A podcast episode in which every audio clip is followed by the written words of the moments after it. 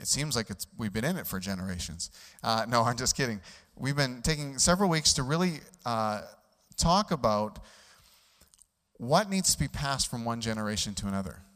In fact, if you were here the very first week when we launched this series, you heard me uh, speaking out of uh, Titus chapter 2 and the need for the older uh, to teach the younger. And that it would take two things it would take older ones who are willing to be vulnerable and honest and open and really tell the nitty gritty of their experience. And then on the other end, it would take younger people who really listened well and, and gleaned uh, out of older people's wisdom and experience the things that they needed for to make wise decisions in their lives and so today i'm excited because i've got uh, three ones who are going to join me and uh, they're going to share from their experience now they're not coming as experts we don't really have any experts we only have regular people at hillcrest so that's what we have is regular people who are just like you and i but who have gone through some stages of parenting and marriage and, and walking with Jesus. And, uh, and through that, they have stuff that I think is going to be very valuable for, to, to hear and that they're going to share this morning. Um, you'll remember at that very, if you were here, that very first message that I gave, I practically begged the older generation, please tell us what you know, even if you're just telling us the mistakes you made. Because we don't want to make the exact same mistakes just because we didn't see that, you know, pit in the, you know, in the road. We, we want to be able to walk around that because you're helping us. And so that's what they're doing today. They're just really helping us. So they'll sh- probably share some stuff they did right and some mistakes that they made, some struggles that they had. But through it all, I hope that you'll be able to take away something that's helpful for you, especially since our church is so full of, there's younger um, uh, married people, younger parents, younger singles in our church. Um, I'm hoping that all of you can uh, take away at least a few really uh, concrete things today that will help you. And you, as you walk with Christ, uh, you, if you're married, in your marriage, if you're parent, in your parenting, and that it'll be a blessing. So, without further ado, I'm going to invite uh, Shelda Strom and Doug and Arlene Richmond to come join me on the stage. Let's give them a great big welcome here.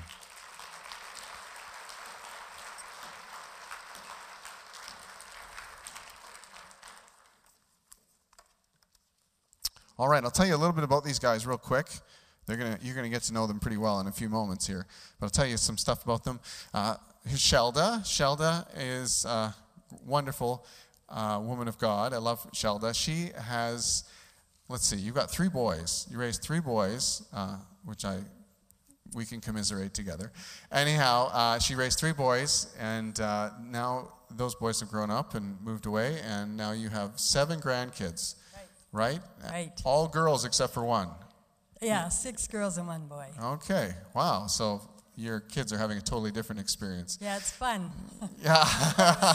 You're okay with less boys. All the boys. fancy dresses you can buy that you couldn't buy for your sons. Uh, okay. So you disciplined your sons and now you're spoiling your granddaughters. Right. Awesome. now, you now one thing I Shelda two and a half years ago, Shelda's uh, husband, Jim, passed away, right? Two and a half right, years. he died from cancer. Yeah, and you've been married? We were married 42 years. Okay, 42 years. Okay, so many of you would know Jim, of course, because he was on the radio and lots. Of, in fact, even after he passed away, occasionally I heard an ad yes. with his voice in it. He's got yeah. probably the most pleasing sounding voice. I always was a little bit jealous as a preacher, but uh, he's anyhow a wonderful guy, and we all uh, love Jim. And and uh, but we're glad you're here to share what you're going to share with us today. Thank you. Yes. Now, Doug and Arlene Richmond. Now, you guys have been married about 41, almost 42 years. 41. Okay, 41 years. Okay, and now you've got three kids as well. So, um, what boy, girl, boy, boy, girl, boy, boy, girl, boy. And now, are, are any of them here today? Just yeah. yes, we have. Our oldest son is here. Oh, your favorite family. is here. Okay. no, I'm just kidding. We're not allowed to have favorites, are we? Okay, or not officially, anyhow.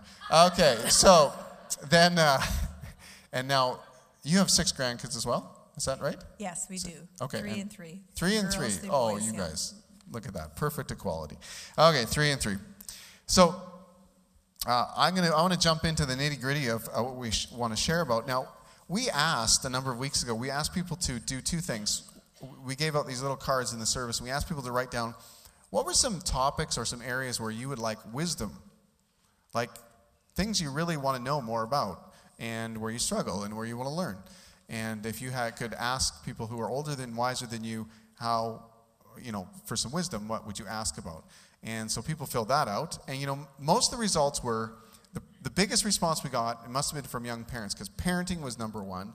Uh, marriage also was something people were asking about, but people also generally asked about just walking with God or just relating to God. Those are probably the three dominant themes that came out in all the cards that we got back. And then we asked for, well, give us some people that you'd like to hear this from. And we actually got quite a few answers on that. So I was encouraged to see how many people uh, are esteemed and held up as wise people in our church. And uh, then out of that grouping, I had lots of choices. I uh, assembled this panel today, and we might do another panel in two weeks. But we're going to see how this one goes first, right? Okay. Thanks. I'm just teasing. I'm just teasing. I have, I have total confidence. Anyhow, but so so these are we're talking about some of the topics you asked about, and we brought up some of the people you asked to do some of the talking on that. So that's that's sort of how we got to this point. So we're going to start with parenting as, as, the first topic we want to talk about. And uh, maybe um, I, have got here starting with Arlene, so maybe I'll just stick, I'll stick with that. Arlene, I know parents don't always get it right. Sometimes they make mistakes, and it takes a big person to admit some of the mistakes that they learn, but the mistakes that are sometimes the most helpful thing for us who are just about to make those exact same mistakes. So tell us a little bit about that, and tell us about um, it's challenging, I think. We're in a very, we have a very busy world. We're parenting in a very busy world now. Uh, can, you just get us started? Talk to us about parenting, some of the mistakes we might make, and, and in this world that we live in. Well, first of all, I'm not a professional, anyways. Um, I think that I'll start with uh, a verse that, when you're a parent, you often read in the Bible, and it's Proverbs 22 6 saying, uh, train up a child in the way he should go, and when he is old, he will not depart from it. When my kids were younger, I took that to mean this is the way I think you should go, and this is the only way, and this is the right way. Uh, tradition, you know. Um, and and then we were, I was I said taking, but I think actually we were teaching this Sunday school class. And as we were teaching it, we were learning that we needed to pay attention to our child. How did God create them? What are their strengths, their weaknesses? How best that can I encourage that growth? And I, I remember when coming home from after doing this one Sunday and just saying, I wish I'd learned this when they were babies. They didn't come with an instruction manual.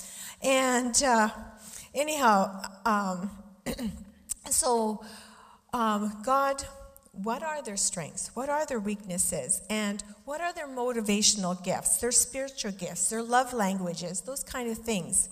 Um, it is not always easy because sometimes their gifts are not your gifts at all. And uh, and, and that's totally foreign to you. Now, I'm going to take an example of not my kids, but my mother in law and myself, um, I took the love languages course, and that was when I realized that my mother in law had been telling me for almost 25 years that she loved me, and I didn't understand it because my love language was not giving. And that was hers. And she was giving me stuff all the time and giving me and giving. And I remember saying to her, You love me. And she goes, Yeah. But I didn't realize that because that was not my love language. And that so often when you're when you you uh, you're with your kids, you'll be just and they're like they're frustrating you, and they're just trying to say love me in the way that I understand. Um, the next thing I thought was you need to say you're sorry. As a parent, we're learning along with our kids, and each child is so different. We haven't got everything figured out, and so we'll blow it sometimes. And being willing to say, I'm sorry, when we've done just that lets, us, lets them know that we are willing to be vulnerable and to learn. And I think even sometimes when I, when we, and I, I have to say this I didn't do, but when, I, when, when I've blown it, it may be because of sin in my own life. And I need to just say, kids, I'm sorry. I just sinned. And I need to ask the Lord to forgive me, and I need to ask you to forgive me as well and say, I'm sorry. And that I will um, learn from that, and, uh, and that we, we will improve together. Um, Jeremiah 29 11 says, For I know the plans I have for you, declares the Lord plans to prosper you and not to harm you, plans to give you a hope and a future. When looking at the word prosper, you may think money, um, wealth, all the things that the world would say is prospering. But to me, when I read that verse, it means the soul, the person. The children of Israel were in exile when this verse was given to them. Uh, they were told to prosper in the place that they were. And that is what I think we need to tell our kids. We need to, you need to prosper where you are. Is it at school, right now when you're in school? You know, what, how um, can you learn from that situation? Are you in your team? Are you on a baseball team, uh, you know, soccer, soccer team, a hockey team, those kind of things? Um, what is God teaching you? Because He's not just in church, He's everywhere. He's in everything. And so, what is He teaching you during those times when you maybe have a, a, an issue with a teammate or the coach or whatever? How can you, how, how can God use you, you in this situation? Um, how and how can this prosper your soul, make you stronger, make you better, make you more like Christ? Cool. Now I'm going to step up and grab my pen because I need to take notes. All right. So I'm going to grab this. You know, I I was just mentally thinking I am not going to remember to write this down, but uh, I love that. Be a student of your kids, right? Learn what what it looks like, how God has made them. That's awesome. Can I just throw in before I jump? I'm going to jump to you next, Doug, here, but can I just throw in really quickly about that verse? Uh, just something from a pastoral perspective. I won't interject very much. Um, that train up your child when, in the way you should go, and when they are old, they will not depart from it. Sometimes it's been like the biggest um, difficult verse for parents who later on get into a scenario where their kids have seemingly departed from the ways they were trained up in. And um, can I just help you a little bit with that? It's a proverb, and proverbs are not promises. So, for example, let me give you another example. A proverb like, um, uh, uh, I'm going to paraphrase here, but do you see a man who's diligent in his work? He will stand before kings. So, does everybody who's diligent in their work end up standing before a king? No, they don't all. Some of them labor in obscurity. But the general trend is when you're diligent in your work, you will stand before people who are important someday because people will recognize that. But it doesn't always get recognized. So you see, with most of the Proverbs, there's a general trend. It's wisdom. This is generally what happens. But it isn't an ironclad guarantee. And so I just want to just take the wind out of some of the guilt that's in a lot of parents' lives. I know lots of uh, parents that I hold in high regard who did an incredible job of raising their children, and their children have gone off in a totally different way. The thing is, it's not a promise that you can override your children's free will. Train up a child in the way he should go, and they will not depart from it. It's talking about a general trend. It generally has very positive results. Even, I've even seen this so many times where a kid is raised to know about Jesus and all those things, and they're raised in a good and loving home, and they grow up and they sometimes abandon their faith and yet they're still sort of living off the fumes of their faith, and they don't even realize it. I, have been a youth pastor for 15 years. I see it all the time where it's like, oh, I've, you know, I've chosen this totally different way, and you realize that you, you learned to love from your parents, you learned what community was like from the church, you learned all these things, you've got all these ingrained skills that make life work inside of you because Jesus entered your family tree and transformed your parents. And you just don't understand the source, and you haven't come back to it yet, right? So that's a reality. But they're still prospering in life because those biblical principles actually work in life.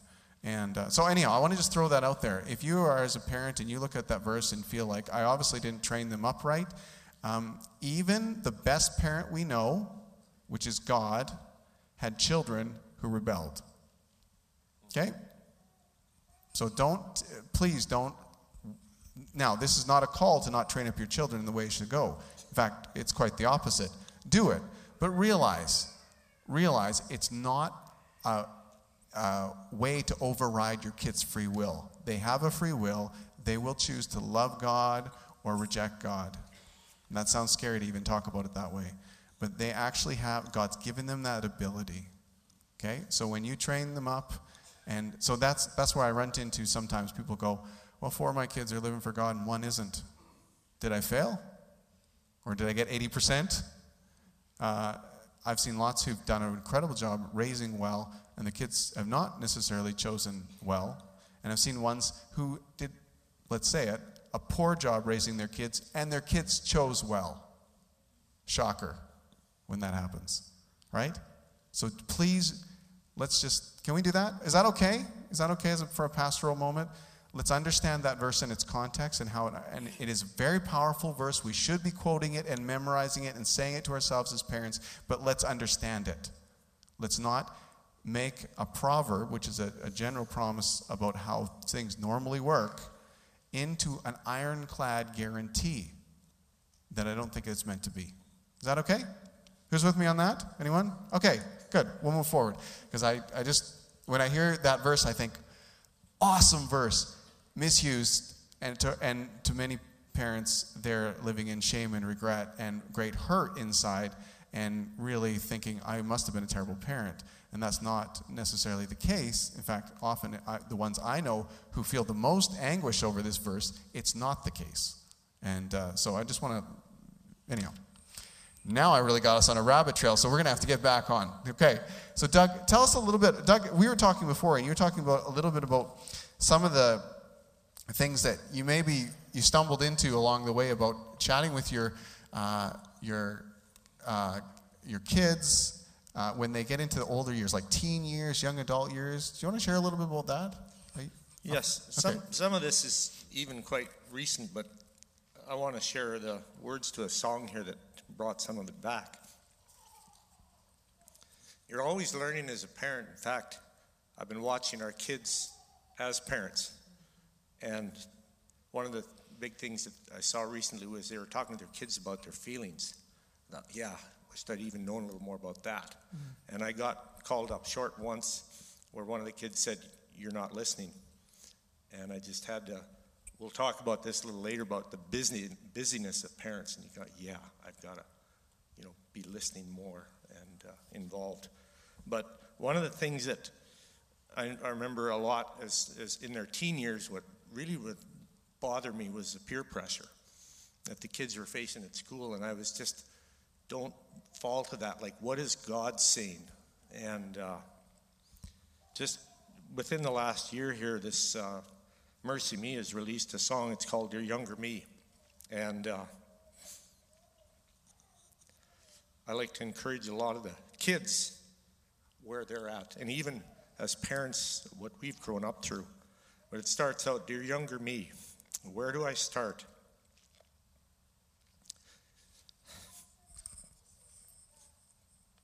Sorry. Had a really good time on the tractor with this one the other day, even so. If I could tell you everything I've learned so far, then you could be one step ahead of all the painful memories still running through my head. I wonder how much different things would be, dear younger me. Dear younger me, I cannot decide do I give some speech about how to get the most of your life, or do I go deep? and try to change the choices that you'll make because they're the choices that made me. Even though I love this crazy life, sometimes I wish it was a smoother ride. Dear younger me, if I knew then what I know now, condemnation would have had no power. And that's, I underlined that one because it's, there's peer pressure and there's condemnation in that peer pressure. And 2 Corinthians 10:5 just says, "Bring those thoughts captive unto Christ." What is God saying? What are his promises? Not what is society or the culture saying, what is God saying? Because that's the bottom line in this. My joy, my pain would have never been my worth if I knew then what I know now. Would have not been hard to figure out what I would have changed if I had heard. Dear younger me, it's not your fault.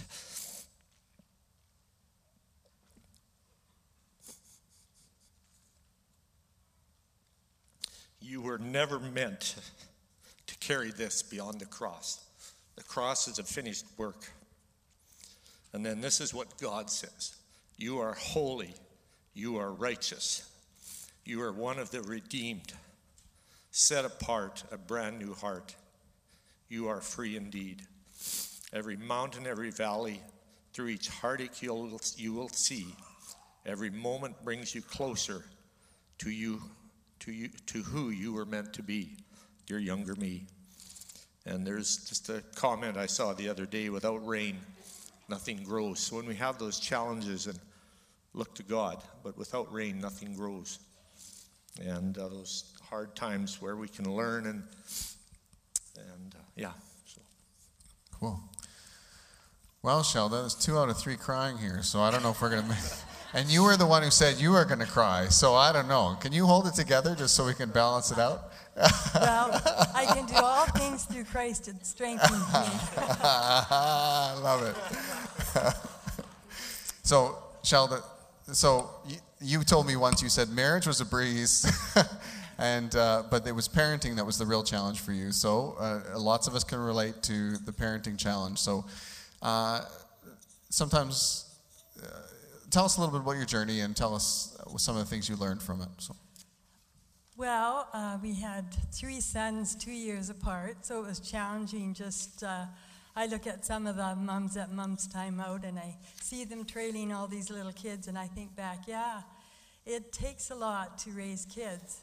And uh, I guess our oldest son was a very strong willed child, so I found that there seemed to be a lot of conflict often. You'd say, come here, and he'd run the other way, and just seems uh, constantly trying to teach them what to do right. And, and I look back and I think that we were probably a lot, your first child you're so hard on because you don't know anything about parenting and you want them to be perfect and if you want to like hug Shelda afterwards and you're a first child, just you know, kind of a reconciliation. she could be the proxy for yeah. yeah. First child, you're always. How many of you are first children? How many you say your parents were hard on you? Oh, okay. yeah, you learn a lot, and I just I look back and I just think I wish that I had chose my battles, and by the time I got to the second, the third kid got it easier. But you know, you make such an issue of the, they're wearing clothes that mismatch, or they don't want to wear their boots to school as they get older. They, it's snowbanks, and they want to wear their running shoes, and you, you're saying, no, you, you got to wear your boots. Or, you know, just so many issues that really aren't important, like eating your food. Like, if they don't eat, you know, my dad made my one brother sit there for an hour eating his peas and he was throwing up. And, and you know, like I look at it and I think, and even with, we lightened up a lot on that, but there's so many issues that really aren't important that don't matter. Like, I think obedience is very important, teaching your kids obedience and respect for people and not killing their brother and do things like that. But, you know, there's so many things that we we get in conflict with our kids about things that really don't matter, and I think I learned, uh, you know, you gotta choose your battles, and um, I guess the biggest thing I think you need to teach your kids, and I'm sure most of you are doing that or trying to do that, is to love God. and, you know, just really be intentional reading them Bible stories, praying with them at night, bringing them to church. Even though it's hard, it'd be easier to stay home. I, I can remember coming to church and I'd spend most of the time in the nursery and I'd go home and I'd think, uh, why'd I come? I I was in the nursery the whole time and I didn't get anything out of the service, but I think that discipline of bringing your kids to church, being a godly example, even though it takes effort, and the easy thing would not to be in. And I think we lead so much by example, and that's how they learn. You know, they always say actions speak louder than words. And I think our example and our commitment to God and our, you know, the lifestyle of them seeing you pray, them seeing you read the Bible, and, and that kind of thing. Example is so important. And another thing I think about is consequences. Let them learn. This is somebody told us, and it was farther on in our journey as we were really having struggle. Our oldest kid was so strong-willed and seemed like, well, we did a lot of learning on him. But one thing. One thing someone said to me, and I've never forgot, is let your kids learn the result of consequences on the small things instead of wait until they get into bigger issues where when they really blow it, that and have to learn their consequences on the big items. I'll just give you an example. Um, we all of our kids had paper routes, and so one time, one of them was getting really slack at doing their papers, and we'd maybe go out and, oh, well, they got to get the papers. They're playing with their friends. Let's go do their papers. And then we just decided, hey, they got to get the consequence here. They're, it's their job. Yes, often they're in a sport, so you maybe do their papers. So this one time, he didn't come home, he didn't do his papers, so somebody phoned up, Where's your paper? We handed the phone to him, and let him be responsible and tell the person why, why they didn't get their paper. And then he got out and delivered his paper. And I just think so often we want to spare our kids and make it easy for them, but they have to learn that there's consequences to what they do or what they don't do. And like the same with, like as parents, they disobey, you give them a consequence. And, you know, just some of these are really hard. It'd be easier. I don't know how many times I told my kids to clean their room, and and then I went and cleaned it for them. You know, it's just, it's easier to do things yourself, but sometimes it's good for them to learn to do some things. Um, I wanted to put in a plug for Mom's Time Out. I look back and I wish I'd had a Mom's Time Out like we have.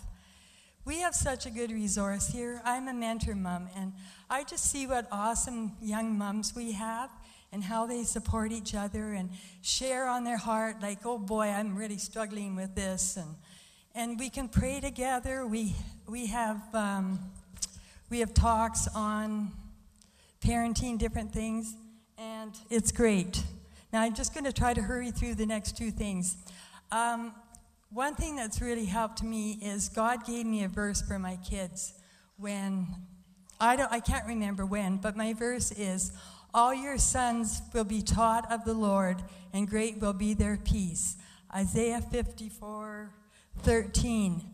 And as we got into the teenage years, we, that's when the rubber really hit the road. And we had two boys that got rebellious. Our oldest was really the strong willed one. He started to make some bad choices, and it was really painful. Like your heart just you feel like a failure, like we talked about. You feel like such a failure as a parent. And um, my husband didn't open his Father's Day one year for months because he felt like such a bad father. He wouldn't open his card. That's how hard it was. But that's when we really learned to pray. I was up many a night waiting because now you have cell phones, so you can always know where your kids are. But we didn't have cell phones. You'd wonder, well, what's he doing? What, you know. But you really learn to pray and call on God and to support each other.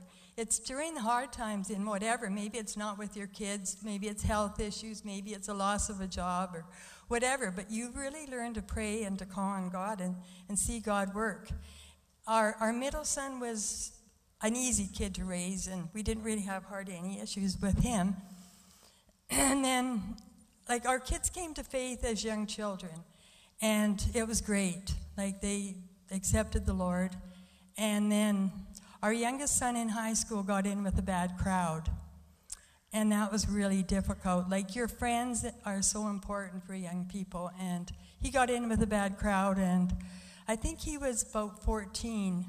And he came to us and he says, Mom and Dad, I don't believe in your God, and I want nothing to do with him. So that really hurts. I think he didn't want to be accountable. He wanted to live the kind of life he wanted and go out and party and do some other things that weren't good. And that was his way of just saying, I'm not going to live by your standards. I'm not going to I'm not going to follow God is basically what he said. So those were some really hard years. But God brought us through them and you just got to keep having faith, love, you have to love them even in the hard times and you have to be there for them. And and you know you got to pick up the pieces when they fall apart in sometimes and you know love suffers long. Love is patient. Love is kind. And we did lose our temper. We did we were bad parents so often i think. But god covers that. And i just want to i guess the main reason i agreed to do this is because I have a lot of compassion for people that have trouble with their kids. And I just wanted to say, it's not the end of the story. You just feel so hopeless sometimes in those situations, but God is greater than that. He's working in their lives even though you can't see it. And I just want to say that all three of my sons are serving God. Uh, my youngest son married a non Christian, but I just got so blessed I got to lead her to the Lord. And because she came to faith, he got turned around and he started to follow God. And my oldest son, when he was 22, he, or I think it was 23, he came to me and he'd been going with a girl and actually living with a girl for a period of time. They broke up and, and then he came to me, Mom, you know, I'd like to marry a Christian girl. And I says, Well, I'm not sure you're going to find her in the bar. anyways, God was great. Just, I'm going to write that down. Anyways, well, anyways, God was good. He did marry a Christian girl, and our kids are serving God. And this morning, I was getting texts. We had another meeting, and my phone is, I was thinking I should have shut my phone off, but it was my daughter in law's texting me saying, I'm praying for you this morning for what you're sharing. And yesterday, I was getting emails Mom, we'll be praying for you. And it was another thing, I'm probably taking too long, but. Um, Another thing that just blessed me so much at Jim's funeral, the kids said, You know, Mom, we want to take most of the funeral because we want to share what God meant and what Jim meant in our lives. And they got up and just shared how his faithfulness, his strong faith, his commitment to God, you know, and even through cancer and how much it had spoke to them and has impacted their life. And that's why I say your example is so important. And um, just hang in there when it gets bad and just keep praying and calling on God. And, and He'll, it's really that verse I can of my own self do nothing. We can do nothing. We can't change their hearts. You know, that boy that says, I'm. I'm sitting down, but I'm standing up inside. And so often we try to do the work of the Holy Spirit. And God's the only one that can change their heart and give them obedient hearts and help them to make the right choices. Wow, I think that is super hopeful for all of us. You know, you, you realize again we're always at different stages of in our parenting, right, and, and different challenges. But I think that's that's really hopeful. I was just even asking Shelda this morning. I said, well, you're getting all these texts and emails of people saying they're supporting you today to tell people to persevere even when the ones who are supporting you today were rotters. I think, well, that is really a hopeful message. Um, Arlene, do you want to share a little bit? Um, tell us a little bit about. Um, talk, want, one of the, the, questions we got coming out was um, learning about facing aging. Uh, people, that was one of the questions people asked about what can they learn from people who are going on ahead of them in facing aging? And so that was one of the questions, and I, I think you've prepared a little bit to res- of, of ideas about that. So would you share that with us? Well, when I read that question, um, I have just started reading this book by Joan. What's how do you? Yeah. I don't want to say it because I might say it wrong and then I might have to get my mouth washed out with soap. Anyhow, it's called The Gift of Years Growing Old Gracefully. And uh, anyhow, um, anyhow, uh, in it she says, The gift of years is a gift, not a burden. And uh, she quoted uh, a man whose name was uh, E.M. Forster, and he says, We must be willing to let go of the life we had planned so as to have the life that is waiting for us. And uh, I think sometimes as, as we're getting older, um, you know, uh, Doug and I always have a, have a, a joke that, between the two of us that uh, when we retired, um, it didn't mean that we just got to go down to Arizona and sit in the sun. It meant we got new tires. We retired, and now we are getting ready to, for this new stage of life. And, uh, and that was, you know, just after I had retired, just after I had, had found out I had cancer the first time. And um, and I know that um, some of the treatments and stuff that I've been taking and am taking right now um, has affected my abilities. I was so thankful that my son and daughter in law have been here uh, these last two weeks because my yard was an experimental dandelion farm. And uh, I'm looking after the bees. Um, anyhow, and, and I, it has just was overwhelming me, and every joint was hurting, and I couldn't get out there.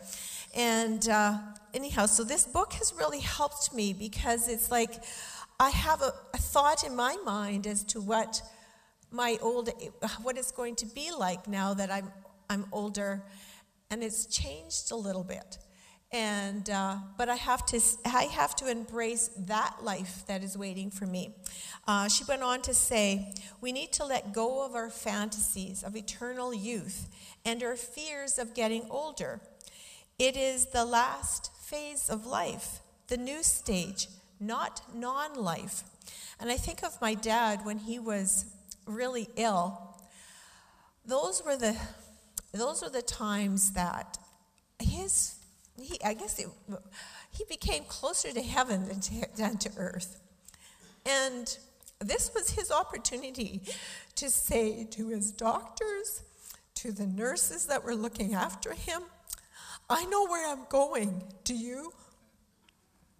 And he did it in such a loving way that when he passed away, all the staff was crying because they just he had just meant so much to them to them because he just showed love. He just showed Christ's love to them. And I, and I just said, that's what I want to be like when I get older. I want to, I want to be Christ. Where's my Kleenex? Anyhow, um, and you know what? There is no retiring mentioned in the Bible, not anywhere. What is an older person to do? Well, I have to laugh. My mom's verses. Uh, when you are old, they will put your uh, put, you put out your hands, and someone will else will tie your belt, and they will lead you where you do not want to go. it's kind of like along the train the child.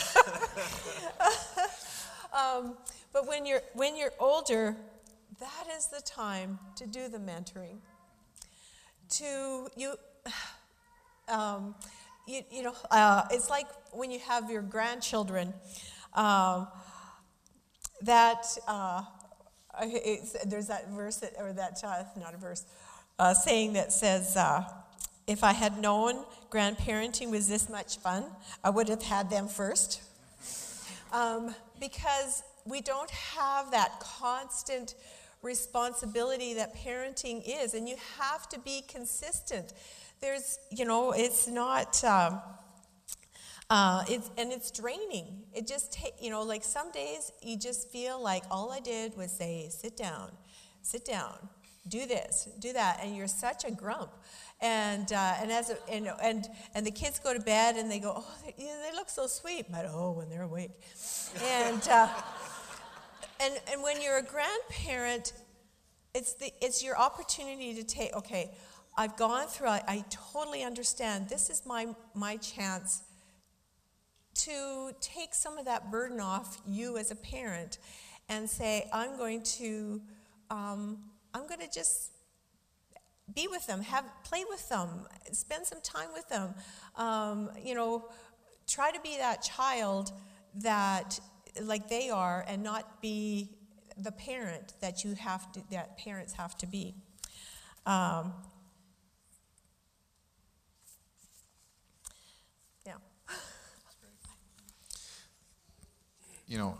Um, so we, we talked a little bit about parenting and then we talked about new stages i think one of the, the new stage realities is when you get to uh, sort of those empty nest years right so you maybe you've done that parenting doug do you want to talk a little bit about the importance of uh, uh maintaining your marriage through the through those years tell us a little bit about your, some of your thoughts on that one thing i just have to add to about aging gracefully we had a mosaic retirement supper the other night and it was a funny conversation we got into. There was about four of us about our knees bothering us a little bit, and was it better to have one knee replaced or both at the same time? Didn't see that discussion ever coming for a long time, but was had, had to laugh about that one. One knee or both knees, you know, and some were doing good with both knees replaced at the same time. So, anyways, but back to marriage. Uh, uh, I'm just really thankful looking back on our years of marriage, uh, especially for this church. Because some of the pastors, uh, I remember Brian Heaney putting on a, a marriage retreat that we were able to get to. And when those come up, even if you have to travel a little bit, get to them. And because you, you started as a couple, you'll have kids, a family, and you'll you'll end up as a, an empty nest as a couple. But those marriage retreats were literally priceless, and they came along at some of the times that, in fact, I was running sound for a women's retreat one weekend, and I came home and I, I got the tapes because his, his messages were just so powerful. And we would listen to them when we were driving somewhere. And they just really added to our marriage, and it, and it just hit some interesting parts, like about, you know, like fantasizing. This, this woman that God has given you, she's it. She's a gift from God. And, and that's it. Make it work. And it just hit me the other day where the Bible challenges us to work out our salvation, not work for it, work it out. And it just kind of hit me, yeah, and work out our marriage too. You know, we work on it, try to, like, we moved to the farm, and one of our funny things is we occasionally go on a dump date where we go to the dump. That's our. And one of the guys I met one day at the dump, he said, uh, "Well, you can go another step farther. You can you can pay five bucks at the Regina dump and take her there." You know, so so, so that's one of our interludes. You know, but keep keep uh, looking for flowers rather than just the dump date. But those those were some things like the marriage retreat. You know, uh, those retreats, those times to get away together. Uh, we we even disappeared once to uh, uh, Hawaii for some time and, and had our parents look after our kids, and and uh, it was just good. But just those and, and keep it fresh. It wasn't always fresh. great for the kids. Yeah. but that's okay. They survived. Yeah. They didn't have to go for too much counseling. Yeah. Yeah. so yeah. So there. Yeah. Well, I think that's a pretty big key, right? You want to end up uh, as friends after this whole experience together. Uh, I think you're hearing something definitely here. You're hearing the heart of a parent coming through all three of these different ones. And, uh, but the, the reality of this is not some sanitized world where you don't struggle or where you don't have uh, great disappointments that come along or you don't seem like all your efforts seem like they were in vain. Th- those are realities of parenting.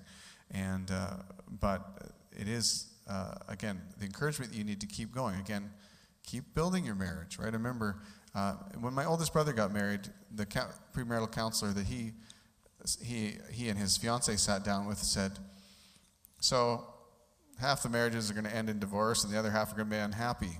How are you going to be different? And he had no answer. And he told me that when I was, I was like probably about mm, 20 at the time. And I was like, What did you say? He said, I had no answer. I said, I don't have an answer either. And we're like, Oh my goodness, there, better, there probably are answers, but we better figure out what they are. But you're hearing some of them this morning, right? You're hearing some of them.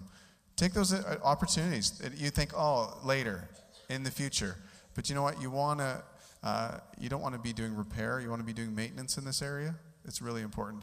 So I think just again, when you hear wisdom like this, uh, put it onto your action plan for your own marriage or for your own relationship. Or if you're hearing anything about parenting, start making your plan. Glean, right? You want to be the wise one who doesn't repeat mistakes and who learns from wisdom. Glean while we go. Okay, and I'm I'm writing some stuff down for us, but uh, and I'm sure Marnie will write stuff down too, and we'll compare notes, and then we'll do what she wrote down. Um,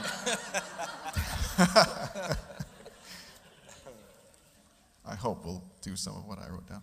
Anyhow, Shelda, do you want to tell us about? Because I think we've already talked about aging, but uh, I remember when we chatted, you talked a little bit about how identity is uh, is threatened when we age.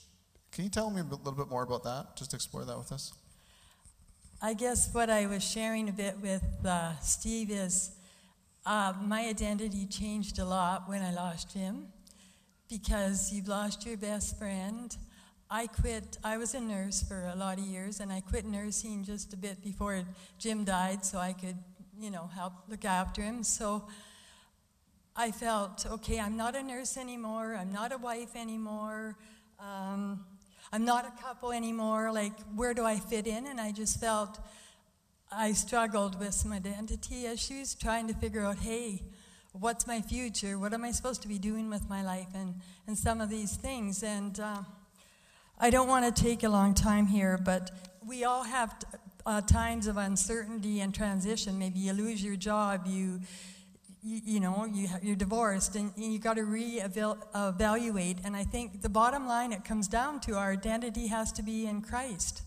He's there for us all the time. He's our solid rock. He's our salvation. He's our strength. He's, you know, people are going to leave us. People are going to dis- disappoint us, but God is a firm foundation. And that's what the bottom line is our identity has to be in Christ. And we have to, um, you know, people can help us. I had a lot of support. I had a lot of help from the church here and a lot of prayer. And I really appreciate it. I really felt supported. But the bottom line, when I'm at home crying because I miss my husband, it's God that's there with me. And he will be there. And I'm to, I know we're just about out of time, so I just want to quickly tell you a couple things that have really worked for me. I made a decision when Jim died. I'm going to get up every day with God's help, and I'm going to be thankful for the things I do have left. I've got health, I've got a family that loves me, I've got a house, I've got I'm okay financially, and I've just so many things to thank God for. And I said, By your grace, I'm going to live each day with a thankful, grateful heart, and I'm going to try to say, God, what have you got for me to do today? And, you know, get the focus off myself, try to see what I could do for others. And some days I maybe didn't do that, but that was one thing. Another thing is, I struggled with some real worry issues. My youngest son, just around the time Jim died, he got asked to go to California, move his family to California. And I was struggling so much with worry and anxiety and stuff because I didn't really think it was maybe a good decision. But I mean, your kids make their decisions. God really came through, and I, I know it was God's will because He just made it really clear. But I was struggling. So what I did was I got the Bible out and I made a whole bunch of cards with uh, verses on them like, Be anxious for nothing, but in everything by prayer and supplication make your requests. Trust in the Lord, lean not unto your own understanding. In all your ways acknowledge him, and he will direct your path. And I was praying that for my kids, but I really found that helped. And even now, I wake up in the night, which often I do, I, and if I'm concerned about something, I get my cards out. And you can do this. Say, if you've got anger, if you've got whatever issue or fear, whatever issue you're fa- facing, the Word of God is a firm foundation. Write out some cards. Go get your. I, I brought two or three here. And even just as I was in church before I came up here, I was saying, I can do all things through Christ who strengthens me. The peace of God will ruin my heart and mind. You know, the power of God's word when you're in a situation. Okay, I'm just about done. Um, don't try to do it alone. Reach out to people. Get on the phone. You've got family, you've got friends, and don't isolate yourself. Sometimes that's what we do. We're depressed or we're struggling and we just don't want to be around people. That's the time you need people all the more. So reach out. There's resources, there's people to help you. And then the last thing I wrote down is to keep your eyes on Jesus, whatever situation you're on in. Like you think of Peter, he got out in faith on the water, and as long as he kept his eyes on Jesus, he didn't sink. But when he took his eyes off Jesus, he sunk. And it's the same with us in our lives. We go through hard times. We're not promised that we're, we've got an easy thing, but we keep your eyes on Jesus and get your strength from him. Get in the Word of God. Um, uh, I think I've said enough. I think I could listen to you all afternoon. I love it. I love it. I, I feel like you guys are downloading so much good stuff to us here and uh, appreciate you know I appreciate the.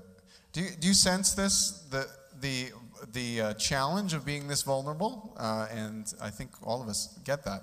Uh, again, we're not presenting people as those who've arrived, but we're all fellow strugglers in these same journeys, right? And I'm glad that those who are ahead of me in the journey can share stuff that I can glean from. And I've uh, written quite a bit here today that I'm uh, going to take away and that my wife and I will chat about hope you did too. I hope you wrote some stuff down. You took away something where you say, okay, it's that thing, right? You know, I wrote Wednesday night, date night. We're going to talk about that, okay? Wednesday night, date night. I think it's a thing we could do. All right? So, whatever you wrote, take something concrete away. Think, again, when you come to church, I hope the seed of the word or wisdom or what it gets passed on here finds good soil in your heart and in your life.